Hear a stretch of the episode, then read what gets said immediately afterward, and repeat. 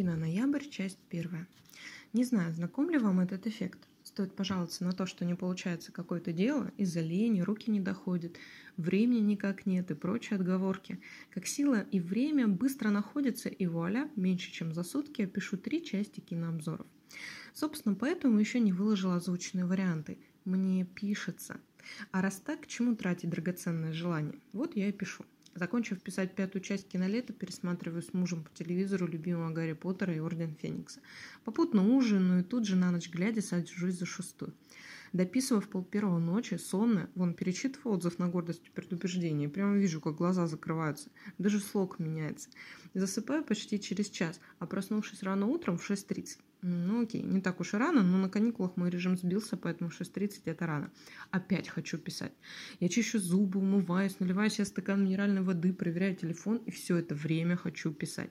Подозреваю, что это ненормально. Ну, я не против. Мне очень нравится этот эффект, тем более очень хочется рассказать обо всех фильмах 2020 года. И надеюсь, больше у меня таких фокусов июль-январе не будет.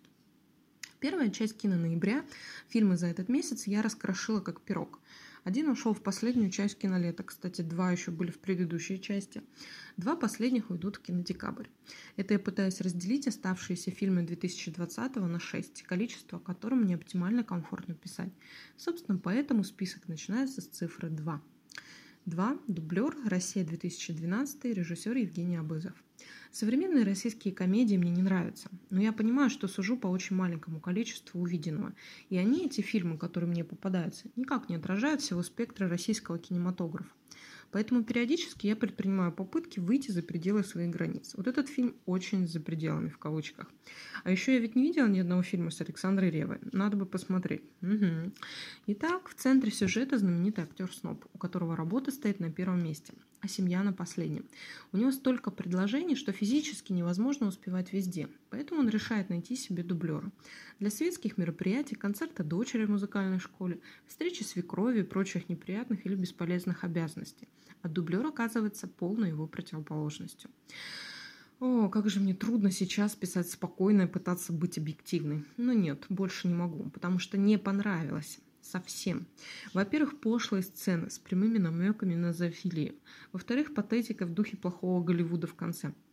Знаете, этот американский избитый прием, когда возлюбленные воссоединяются где-нибудь в аэропорту или другом публичном месте, один кричит «Я люблю тебя!», а потом следует предложение руки и сердца и бурные аплодисменты зрителей.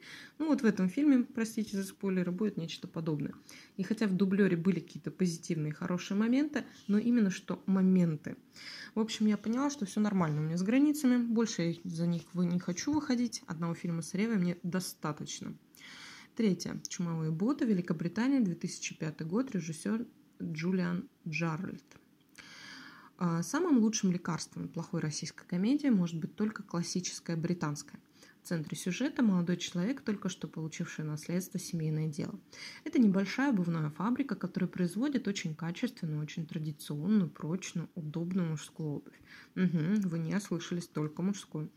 Кожа, модель, цвет, колодка – все в этой обуви кричит о статусе и положении владельца. Но вот беда, фабрика на грани разорения, и неопытному директору предстоит найти новые рынки сбыта и отвечать на новые вызовы времени. Отличное семейное кино, при условии, что ваша семья толерантна к сексуальным меньшинствам. Милое, забавное, это же сдержанный британский юмор, все корректно. И доброе. Вот именно такая характеристика приходит в голову первой. Милая и добрая.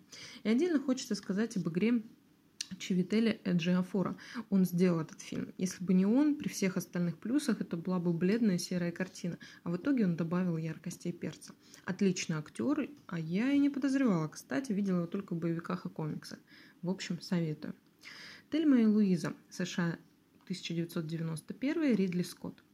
Я так много слышала об этом фильме, так часто и таким привычным стало существование этого фильма, что не имело значения, видела ли я его уже или нет. Я его просто знала, будто на уровне белого шума. Это как жить в России и не видеть ни разу 17 мгновений весны, но знать их. Здравствуйте, меня зовут Татьяна, и я именно такой человек. Тельма и Луиза – легенда чужой страны, чужого менталитета. Благодаря вестернизации и глобализации пустила корни в российскую действительность. Не знаю, чем еще объяснить этот факт. Две подруги из маленького городка решают уехать на выходные отдохнуть. Им так мало времени остается на себя. У одной из-за изнуряющей работы официантки, у другой из-за мужа козла. прости господи, ненавижу так говорить о мужчинах, но тут целенаправленно создали, э, создавали такой образ, знаете, в таком чистом виде. К сожалению, отдыха не получается. С самого начала поездка превращается в бегство. Может, это к лучшему, и бегство – условия свободы? У меня, видимо, какая-то профессиональная деформация, потому что я сразу же начинаю думать про внутреннюю политику Рейгана и Буша, про государство благосостояния, про неокенсианство в экономике все его последствия. То есть всем социальным процессам можно найти логическое объяснение в политике и экономике. Все герои в кино, литературе, прочее возникают из вполне конкретных проблем и чаяний. И глядя на Тельму и Луизу, я не могу воспринимать фильм просто как художественный объект мне кажется, он уже давно таки, таковым не считается. Это некий маркер общественного развития. Это безумно интересный предмет для исследований. Если вам стало также любопытно ко мне, делюсь ссылкой. Ну, соответственно, в ЖЖ вдруг пригодится, хотя здесь с точки зрения философии, а не социологии. 10 из 10. Я все забываю, кстати, в аудио оценки говорить, так технично их пропускаю. Пятое. Плохие парни навсегда. США 2020.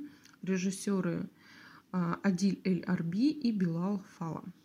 Мне кажется, этот фильм оценит по достоинству те, кто смотрел все части «Плохих ребят», и особо понравится тем, кому уже 30 плюс и кто давно наблюдает за тем, как любимые актеры стареют. То есть это абсолютно нормально, и, пожалуй, яростные попытки борьбы с возрастом у женщин более очевидны. Но я мужчина. Некоторые из них пытаются сохранить форму, некоторые не особо. Ну уж точно, сниматься в фильме так, словно тебе по-прежнему 20 лет, глупо.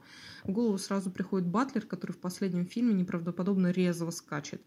Так вот, этот фильм покорил меня своей реалистичностью, он настоящий. Потому что у главного героя проблемы со зрением, просто элементарно возрастные проблемы, абсолютно естественные. И друг в самый нужный момент предлагает ему очки. Потому что ценности уже сместились далеко в сторону семьи, детей и внуков, а не красоток с большой грудью и прочее.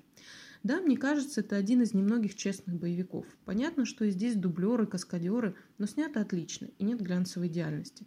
Мне очень понравилось. А сюжет, ну, как в любом боевике, остановить опасного преступника и добиться торжества справедливости. 9 из 10. Шестое. Служебный роман «Наше время. Россия. 2011 год». Режиссер Сарик Андреасян. Господи, за что? Этим все сказано. Один из десяти. Седьмое. Ребекка, Великобритания, США, 2020, режиссер Бен Уитли. Обычно я не смотрю фильм, если хочу прочесть книгу, но тут меня сильно заинтересовали противоречивые отзывы. Плюс теперь мне очень хочется посмотреть классическую версию 1940 года. И кажется, я начала в правильной последовательности, потому что не читая книги, нет возможности сравнить с оригинальным романом Дафна Дюмарье и увидеть изъяны в сценарии. Не видя легенды от Альфреда Хичкока, не будешь сравнивать актеров и режиссера. Господи, да кто вообще может сравниться с Лоуренсом Оливье и Джон Фонтейн? Никто. Как и Бена Уитли нельзя сравнивать с Хичкоком. Поэтому смотреть сам по себе этот фильм без сравнений вполне возможно. И можно даже получить свою долю удовольствия. Почти классическая история про Золушку. Только весь финал неожиданный, не сказочный. И доброй волшебницы здесь нет. Вообще, конечно, игра Лили Джеймс составляет желать лучшего. Даже малосольный огурец армии Хаммер не самая удачная метафора, но именно это приходит в голову. Справился лучше. Кроме того, отличные костюмы и декорации. Просто отличные. 7 из 10.